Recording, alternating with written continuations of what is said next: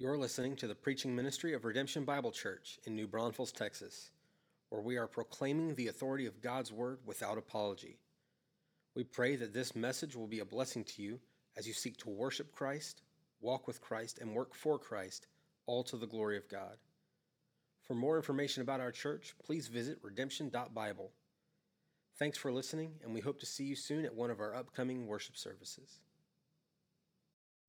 Once you uh, have your Bibles, then go ahead and turn in your copy of God's Word to 2 Corinthians 13. 2 Corinthians 13, you'll find it there near the front half of your New Testament. You have the four Gospels Matthew, Mark, Luke, John, and then Acts, Romans, 1 Corinthians, and Second Corinthians, that's right. We'll be at the end. We're also going to uh, uh, focus a lot of our time in chapter 1, but we're going to start there. Now, this is the second to last uh, one another in this series that we've been uh, doing this fall called one, uh, Come and Belong, looking at these one another's, these characteristics that are to define us as Christians and to define our community. These things that make us distinct from the world around us, and we invite others into the healing that God provides. See, redemption, uh, note this, we have an opportunity before us uh, always, but especially this morning as we look at this one another, we have a gospel opportunity to steward as a gift from God, one that we've received and share with others that we've received personally and share together as a community. See, as humans, all of us share the common experience of living in a broken world. Stress, pressure, disappointment, sadness, aging, disease, sickness, are par for the course. And for many during the holiday season, this is especially true. On top of this, the daily pressures of life. Christmas brings with it the stress to buy the right gifts and plan the perfect parties. Uh, it brings with it sadness over who's not coming or maybe who is coming or who can no longer come. It brings with it disappointment through the very gifts that we receive or can't give or the people and Again, all of this on top of just the normal pressures that we face as humans. And in this season, we feel squeezed, squeezed so much that we feel as if we have no juice left to give. And it's because of this reality, because of this shared experience as humans, that our gospel opportunity is before us the opportunity to comfort one another. And now, as we've seen all along the way, the biblical idea of, of comfort is very different from how we use it in a day like today, as uh, you know, our hospitable selves like say, uh, uh, "Can I do anything to make you more comfortable?" Businesses, medical professionals their their emphasis or their priority of making us comfortable. And yet, as we come to the scripture, I think we will see something more robust something more eternal, something more lasting than that. And so join me in, in the text here in 2 Corinthians 13. I'm going to read 11 through 14, the conclusion, and then we'll, like I said, we'll m- bounce forward in a bit and look at chapter 1. But follow along or just listen here as I read 2 Corinthians 13, 11 through 14. They say this Finally, brothers, rejoice, aim for restoration, comfort one another, agree with one another, live in peace, and the God of love and peace will be with you. Greet one another with a holy kiss. All the saints greet you. The grace of the Lord Jesus Christ and the love of God and the fellowship of the Holy Spirit be with you all. Now, this is God's word for God's people. And aren't these some great verses to meditate on, uh, uh, especially this Christmas? It's like there's a list of commands. It's as if Paul is telling the, the church in Corinth, the believers there, like, hey, finally, family, uh, remember these things, do these things. And it's uh, summed up with this Trinitarian seal, uh, uh, including or mentioning the Father, the Son, and the Holy Spirit, uh, bringing them to these things. As he's been teaching them along the way, here's just some summary uh, statements for them to have joy, aim for restoration. Our command this morning comfort one another, to agree and have peace, and to uh, greet one another with a holy kiss. Now, that's uh, kind of funny. It's like, well, is there something different? It's like there are normal kiss and holy kisses. What are we talking about here? Maybe you were greeted with a kiss this morning. Anybody as you walked in? The welcome crew? No? Nobody? No, it's just, uh, you know, a cultural thing there. Maybe you were greeted with a holy fist bump or a holy hug or maybe a kiss from your spouse here.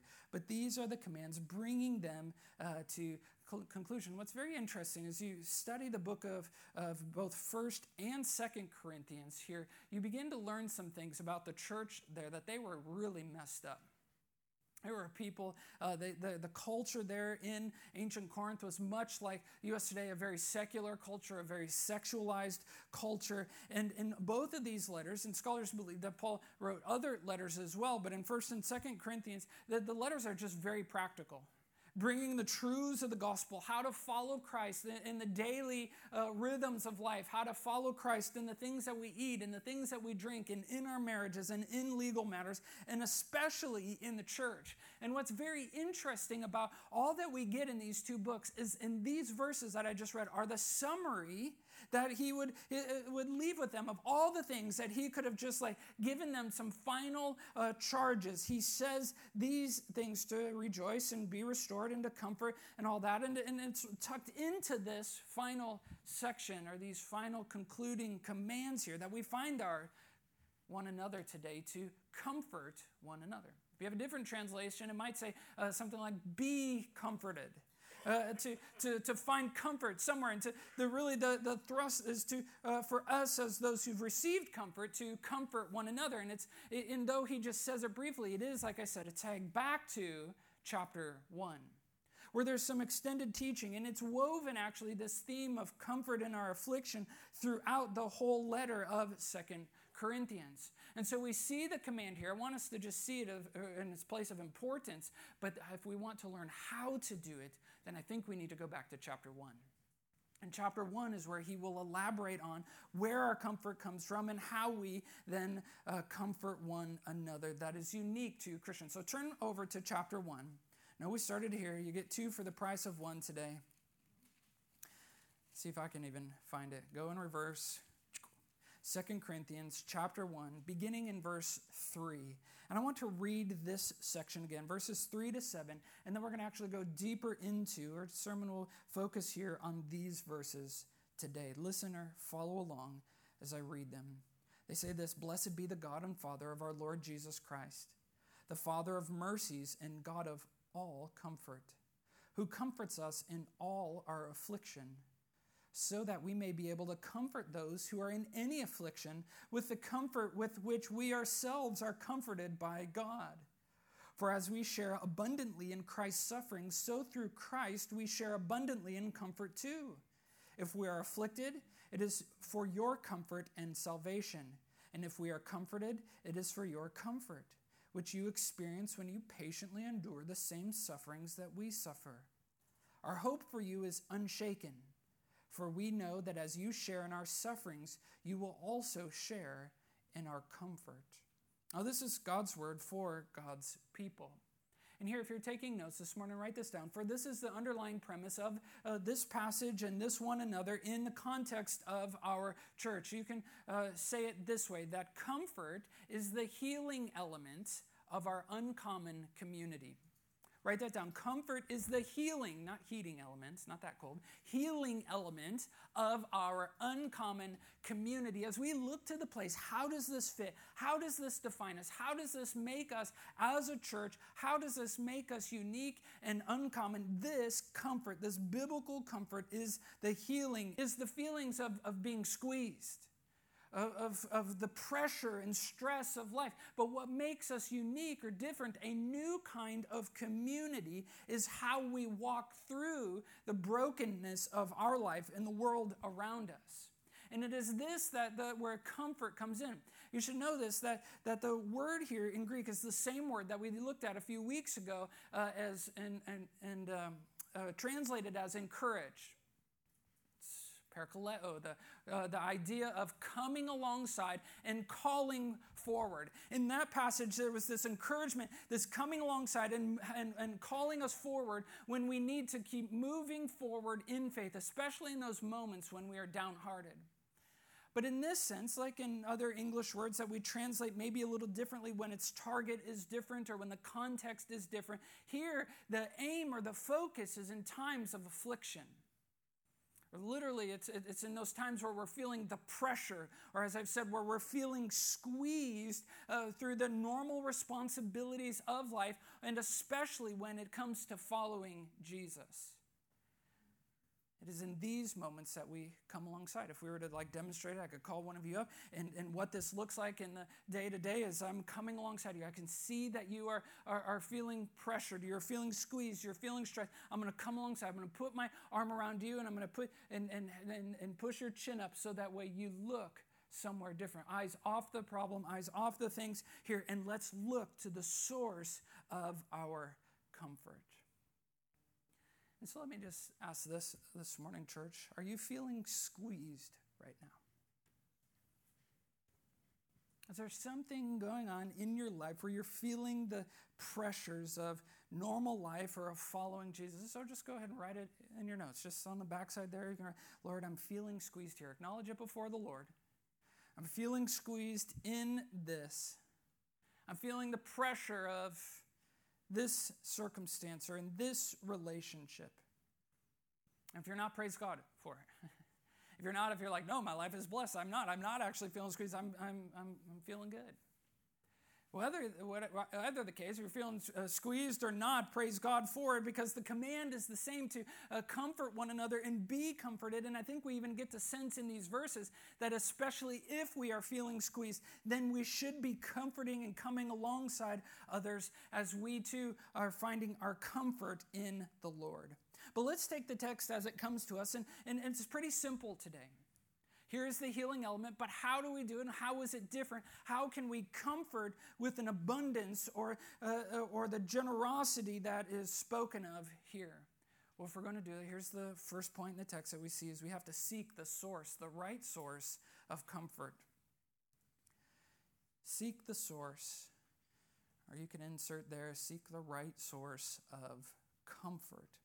See, we're seeking comfort in all kinds of things. Others are seeking comfort for us. We uh, desire it. It's, uh, it's, we, we, we don't want hardship. We don't want discomfort in our lives. And yet, here, uh, Paul is doing something that's, that's kind of unique and that makes the following Christ so uncommon. The, verses here, our section is another one of those praise God openings that are characteristic of Paul's letters. He wrote many of them in, in the New Testament. This is just one of, of 13. But it's unique because oftentimes when he begins his letters, he will begin with a praise God for our salvation.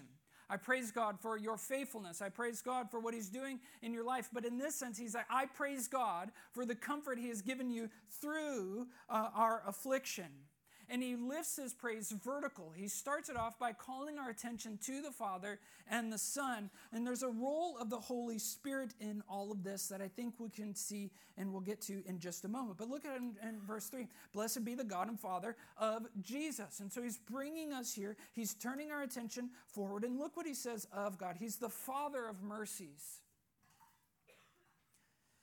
He's the source of even mercy. And it's, uh, we, we think of, and rightly so, the Bible portrays God as the righteous judge, the one who, uh, who, who executes justice on the earth, who is equitable and fair and true and right in all that he does. But not uh, only is he the righteous judge, he is also the merciful father. The one who, like a good dad, because of what Christ has done, bestows on us is the source of mercy that we do not receive what we deserve because of our sin through what Jesus did on the cross. He's the source of mercy, and He's the source of, even as we think of that, of all, note that, of all comfort. He's the source of all comfort, who comforts us in all our affliction. Do you see those words there? Underline them, circle them, highlight them so you never miss it out. He is the source of all the comfort you need in every situation, in every affliction that may come your way. No sadness where He is not the source of joy. No hardship where He is not the way forward. Your situation is not beyond His sovereignty, is not beyond His comforting arms. He does not see your affliction and is like, oh, well, I've never seen that one before. I'm not sure what to do in this scenario. I didn't see that coming. Like we sang in the song last week, No, You Will, there's nothing that surprises him, nothing that makes him flinch. He knows it all. He is sovereign and he is good. That's why we can find comfort in his hands. He is with us through it all. He is orchestrating all of it, even the calamity, even the affliction, even the difficulties, even the places where you are feeling squeezed right now. He knows it all. And He's done something about it. He sent Christ he sent Christ to be the solution. That's where he, he, he, he, he takes us here. He's the Father of our Lord Jesus Christ. But jump to verse 5 for just a moment here. He says, For as we share abundantly in Christ's sufferings, so through Christ we share abundantly in comfort as well. See, Christ is the one who, uh, whom we share in both affliction or suffering and comfort. Now, in English, the, the word share here is inserted uh, in this, but there's a possessive element. It could literally be rendered like Christ's afflictions are ours in abundance. In overwhelming measure, we share this, we have his afflictions, and we also have his comfort. So Christ suffered, we share in it. Why did Christ suffer? To save us. That's what he's getting at in verse 6 when he says, We, uh, if we're afflicted, it is for your comfort and salvation, kind of that, that uh, uh, uh, ongoing, pass it on element. But Christ ultimately suffered so that we could be saved. Our substitute there on the cross, dying the death that we were supposed to die, living the life that we could not, try as we might, could not live, rising again that we might be saved. This is what Christ did, and this was spoken of long uh, beforehand. You know this, maybe. If not, it's on the screen here Isaiah 53 5, speaking of Jesus, speaking of the suffering servant. It says, But he was pierced for our transgressions, he was crushed for our iniquities. Upon him was the chastisement that brought us peace. And with his wounds we are healed. What kind of peace is in view here? A peace with God we who were his enemies, we who were sinners, we who were weak and ungodly. Christ came and died that we might have peace with God, that we might be saved. And this is the source of our eternal comfort, is it not? Comfort here and now in the midst of it as we face afflictions in the same way, and an eternal comfort that is found only in God through Christ. But He came to save us, yes, but also to sympathize with us. To show us how it is to live. He is able to sympathize. Look at how the writer of Hebrews says it in Hebrews 4 15. It says, For we do not have a high priest, this is speaking of Jesus, who is unable to sympathize with our weaknesses, but one who in every respect has been tempted as we are, yet without sin goes on to encourage us then. Let us then with confidence draw near to the throne of grace that we may receive mercy and find grace to help in time of need. Note this as christ came to the earth as he left heaven's throne and put on human flesh and walked it was the first time in all of his eternal existence that he experienced hunger and thirst and exhaustion weariness the tiredness, the temptation for sin, and yet He walked through it perfectly, sympathizing with us that we might be comforted through the affliction of our own humanity and the difficulties of following uh, Christ in a world hostile to Him. That is why we approach Him with confidence. That is why we can come and find the mercy and grace to help in the moments where we can seek the source, the one who sympathizes with us.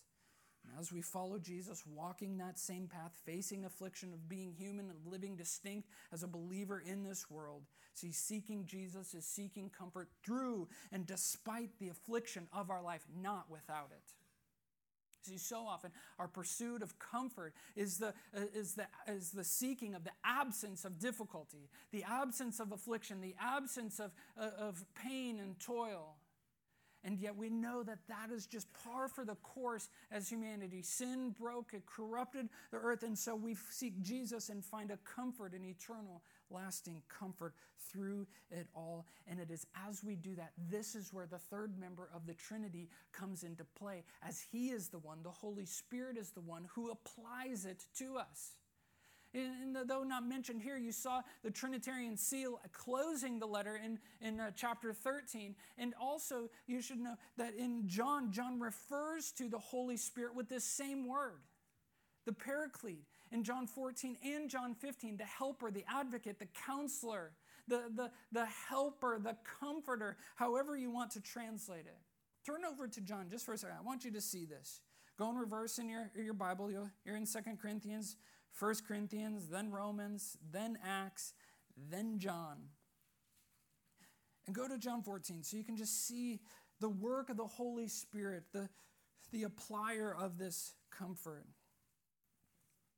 John 14, beginning in verse 25. And this is Jesus there in the upper room speaking to his disciples right before he's to be betrayed and then crucified. He is leaving his disciples with these monumental instructions, with these, this monumental help that is a help for us as well. John 14, verse 25, listen here. It says, These things I have spoken to you while I am still with you. But the Helper, the Holy Spirit, whom the Father will send in my name, he will teach you all things and bring to your remembrance all that I have said to you. Do you see the word helper there? Same word. You could say the comforter, the counselor. Some translations have it, the advocate. Verse 27 Peace I leave with you, my peace I give to you. Not as the world gives, do I give to you. Right? It's distinct. Let not your hearts be troubled, neither let them be afraid. Then he'll go on about abiding in Christ, the hatred of the world for following Jesus. And look what he says in chapter 15, verse 26. But when the, there it is, the same word, when the Helper comes, whom I will send to you from the Father, the Spirit of truth who proceeds from the Father, he will bear witness about me, and you also will bear witness because you have been with me from the beginning. See, look this here. Father is the source. Jesus is the one who accomplished it, who, who, who made it possible, and the Holy Spirit is the one who applies, who administers God's comfort in our hearts, doing that soul work in our inner being when we're feeling squeezed, of giving us the strength that we need to continue going, of recalling to our minds, bringing the truth of Jesus back to our minds when we're believing what is false, when we're believing uh, that we uh, maybe are feeling abandoned, we're feeling alone. Nobody is here to help. It is the Spirit who brings back the truth to our minds. It is the Holy Spirit using the people around you to help and their giftedness as the hands and feet and mouthpiece of Christ in those moments when you are feeling squeezed and need it most.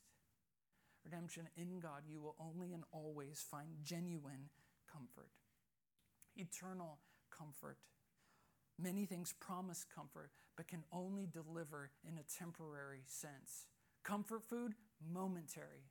Drinks, momentary. Vacation, momentary. Christ, soul satisfying.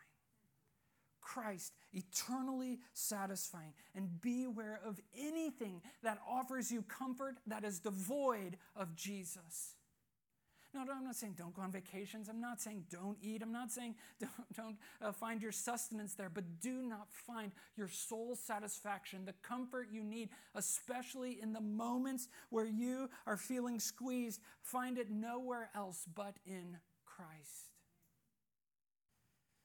But there's a flip side of this also. We must beware of offering comfort to others that is devoid of Jesus. We come and help, yes, we come and be the hands and feet, but we must make sure that our comfort towards others is full of and pointing to, that is coming alongside and lifting the chin so that our gaze is fixed on the only one who can provide the comfort. See, in, the text here in, in, in 2 Corinthians 1, Paul's praising God that he is the source of comfort, but also that we can be instruments or stewards of God's comfort. And th- this is the second point. Write this down in, in your notes here. The second way that we comfort one another with abundance. We're going to do this, we must steward or share God's comfort generously with others. We, we must give it all away. Is a gift given to us, not one to be hidden, not one to hoard, not one to keep all for ourselves and to stay silent about, but to steward it generously and giving it all away. Jump back into uh, verse 4 of Second Corinthians 1. He, he's speaking of the Lord who is comforts us in all of our affliction so that, note that, So that what is the reason God comforts us? So that we may be able to comfort those who are in any affliction with the comfort with which we ourselves are comforted by God. Note there the any in distinction from all. See, God comforts us so that we can better comfort others. In any situation, your squeeze, your stress, your pressure, your affliction may be unique to you. There may be others, and there's a time where, where our affliction is, is, is unique and we can share when we say, I've walked down that path. But let not that, let not uh, uh, uh, the uniqueness of somebody's pressure or your own struggles say, Well, I can't help you with that. Do you know Christ? Do you know the comfort of Christ? then you have the solution. You have the distinction here to help in any comfort. You don't have to have walked through that. It doesn't matter that you're not in that life stage yet or that life stage was long ago. We steward, we help one another in any affliction. See, we share what we love, don't we? We, we, we share, we steward with others the things that, that help us, what's impacted us, right? If there's a restaurant that we love and somebody's asking for recommendations of where to go eat, you don't tell them to go to the place that made you sick, right? Go to Arby's, that place is great. I mean, I kind of like the Jamocha shakes, you know, the, the seasoned curly fries, but we, we recommend some place that is great. A doctor, if we need a, a doctor, an orthodontist, we're going to recommend to a place that has impacted us, where we've seen the, the results, the change that we needed in those moments of, of pressure. And so we share, we give, we give it generously, we recommend effusively. In verses 6 and 7, then there's, Paul is like peeling back the curtain a little bit to help us see why then does God allow these afflictions? Why, is, why do we have this comfort? Where, uh, why do we have these afflictions? And it's certainly not an exhaustive explanation, nor should we take it to just be the sole reasons for why God does these things. But He uh, allows us, rather, to be afflicted to enable us to better serve and to comfort others. And so note these truths that, that we can glean from verses 6 and 7 in this. Note the, the plural language here. He's, he, he's using we are, you are, us, we together here. See, see, you are not alone in your affliction. It may seem like that sometimes. In those moments where you are feeling squeezed or stressed uh, and in the most acute sense, the enemy loves for you to, to, to believe the lie that you are in this all by yourself. But you're not. Look around. There's a whole group of people here by God's design, willing and able to share in Christ's comfort with you in this affliction. And we all need this. We can't go it alone. We're not meant to. We're not designed to go it alone. You aren't, I'm not, and nor was the Apostle Paul. You think, not Paul, he was like a, a, a superhero Christian, right? He was preaching the gospel. He was, he was, you know, bearing all those beatings and the persecution and, and the stoning and stuff in Acts. He was doing that all and, and was, uh, uh, you know, and, and he wasn't, you know, feeling the pressure. Not so. Not so. I told you this was woven throughout. Turn over to chapter 7 for a minute. 2 Corinthians chapter 7 and verse 5. In a moment of incredible self disclosure, a vulnerability that Paul has with these uh, Corinthians and all their messed upness and all the areas that God was still sanctifying them. Look what he says. Verse 5, 2 Corinthians 7, verse 5. For even when we came into Macedonia, a region there uh, nearby Corinth, he says, Our bodies had no rest, but we were afflicted at every turn. You feel that way sometimes? Exhausted, weary, just in need of a nap. You need a break, and every turn it ramps up instead of, instead of getting easier. Fighting without and fear within. That hits home, right?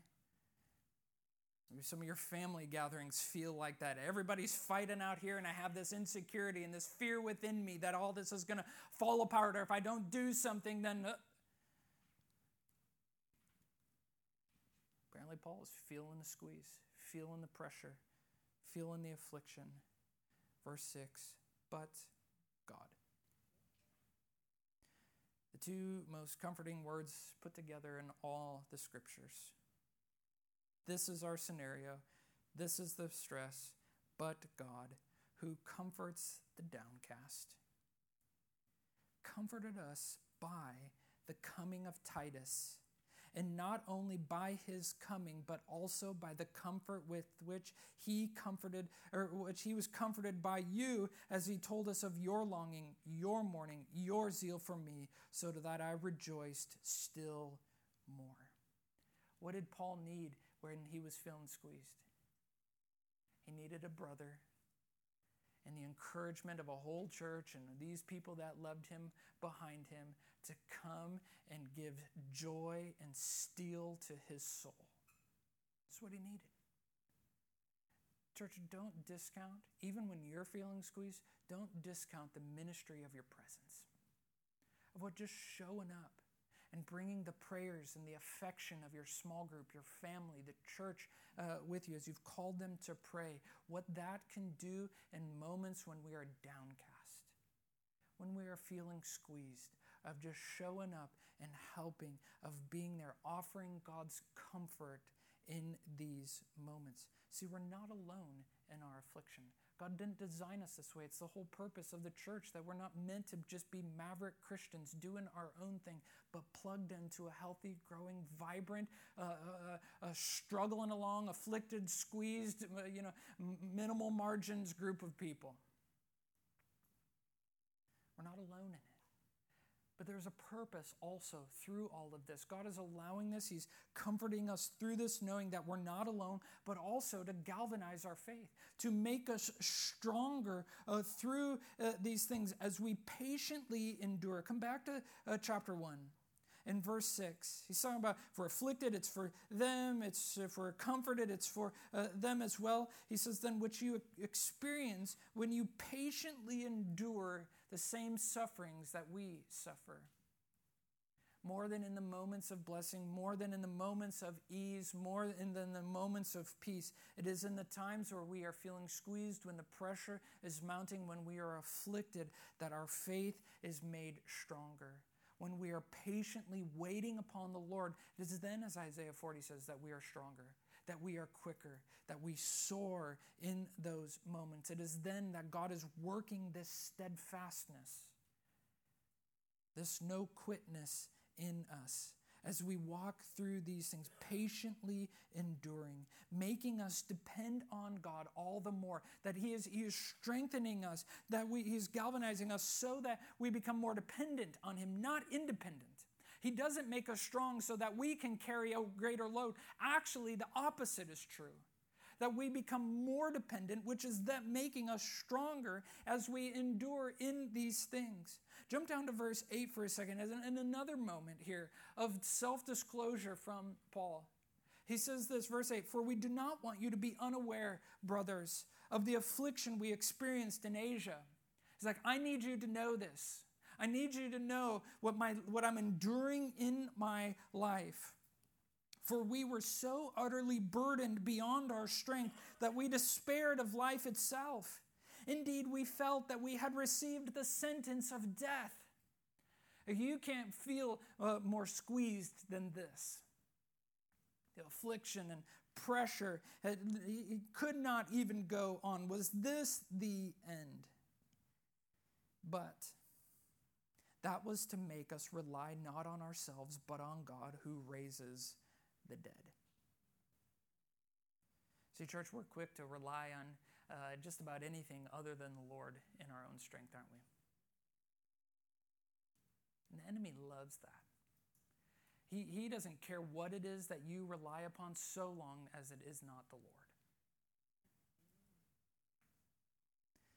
But in these moments of affliction, when we are feeling squeezed, when we are feeling the limits of our strength, the limits of our humanity, when we just can't go any further, is it is in these moments that make us depend upon God, where we reach out for prayers. Look at how he goes on, verse 10. He delivered us from such a deadly peril, and he will deliver us. On him we have set our hope that he will deliver us again, right? Just like we sang, he was faithful then. Paul knows he's going to be faithful now. He says, You must also help us by prayer so that many will give thanks on our behalf for the blessings granted us through the prayers of many. I need your help. I'm walking through this. You know what you can do? The most powerful thing you can do pray. The sign of our dependence on God, the posture of our, uh, our, our neediness before the Lord.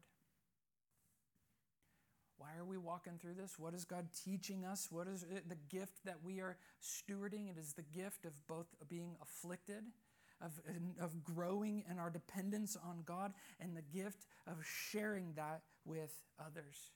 This, this produces a hope, an unshakable hope that he refers to in, in verse 7 for them, a longing for heaven.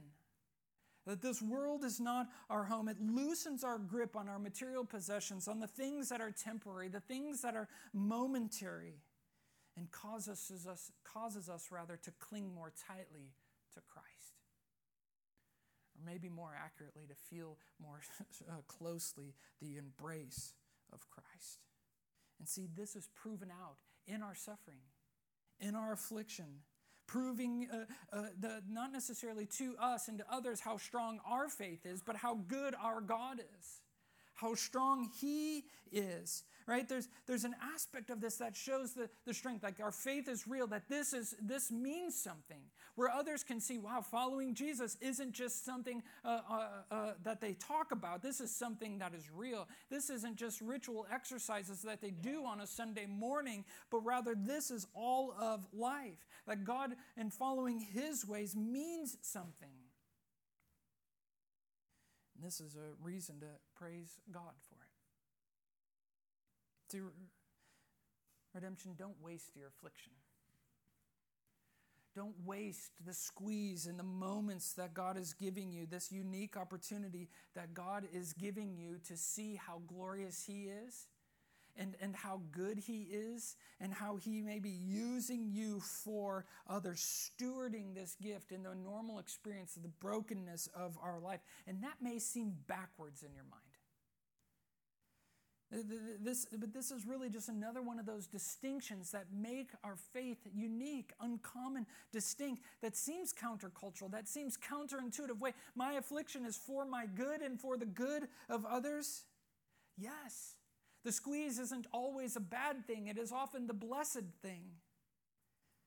Teaching us to savor the soul satisfying uh, comfort that can only be found in Christ, where Christ is the only uh, variable in the whole scenario that makes things make sense. Because He is there, He is good, He is the one holding uh, it all together. It's in these moments where it teaches us to see the pain of others cultivating us in us pity and compassion, taking our eyes just off of our own pain and our own grief and our own uh, squeeze, and helping us see that there are others around us as well in the same boat or struggling through their own things. And especially when we ourselves are hurting when we ourselves are feeling squeezed, we come alongside and we point one another uh, to the Lord, especially when it makes no sense. You're like, I don't have any strength. I don't have any help. I can't do anything. Well, what we can do with the help of the Holy Spirit, who He Himself, the Holy Spirit is the one putting His arm around us, pointing us to Christ, pointing us to Christ. We then come alongside in His strength, putting our arm around that person, pointing their eyes to Christ. And together, as the Holy Spirit is moving us along, God gets all the glory in our weakness not our own strength, not our own wisdom. We get the healing and comfort, and others get the help and hope and healing and comfort just like we do in the midst of the whole thing. See, we steward this as God's people. And where we lack, God has abundance. Where many see an obstacle, God has an opportunity for us. And may we be those who share both in the afflictions of faithfully following Christ and the comfort that comes along uh, through His Spirit and through His people, especially in a season like Christmas. Where we are feeling this, the people around us are as well, where we as a church can come alongside, comforting one another, keeping our eyes, our affection, our attention fixed on the glory of Jesus Christ. And this is a reason to praise God. Remember, this isn't a praise report. Blessed be God for this. It's a reason to take our, our affliction and to turn it back vertical in praise of God through it all. Isn't that what you? Uh, uh, isn't that what I need? Isn't that what you need? Isn't that what our world needs? Absolutely. Let's pray to that end. I want us to pray for just a moment. Pray for ourselves, to pray for the people around us, and to pray for our church in this way. Bow your heads and let's go before the Lord again. God in heaven, here we are blessing you for uh, your goodness, blessing you for your kindness, blessing you for the comfort that you have given us. God, would you grow that in us? Uh, grow uh, in us, Lord, our sense of satisfaction in you. And Lord, so use these circumstances in our life. We just bring them to you.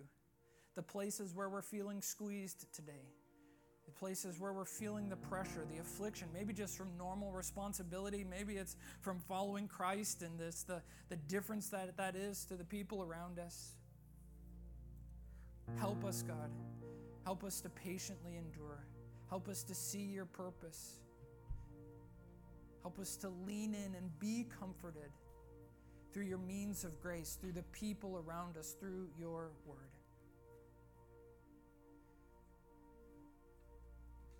But God, we need you to do that in us.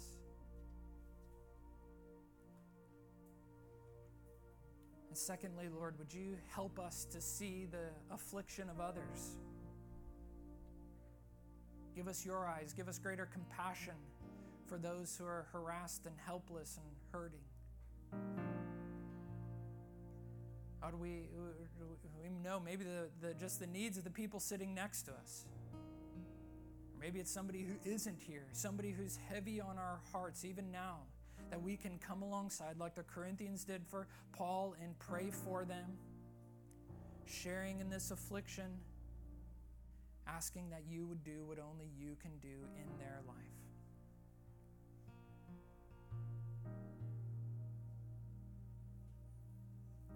Finally, Lord, we just pray that our church that this body of people that redemption would always be a place of healing, a place of comfort, a place where the broken can uh, find healing, where the, the, uh, the, the sad can find uh, joy,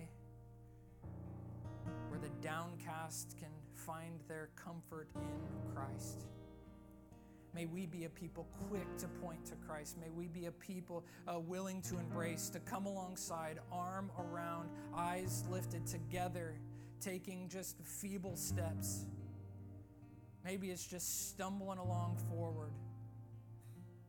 But may we be a people, may this church be a church full of faith, full of comfort found only in Jesus Christ thank you that we have that hope, a hope that is unshakable, a hope that was uh, uh, demonstrated uh, through Christ's resurrection. That even the pain and sting and sadness of death could not keep Christ in that tomb. And so, out of that hope, out of that comfort now, we give you praise, God. Asking for your help. We pray in Christ's name.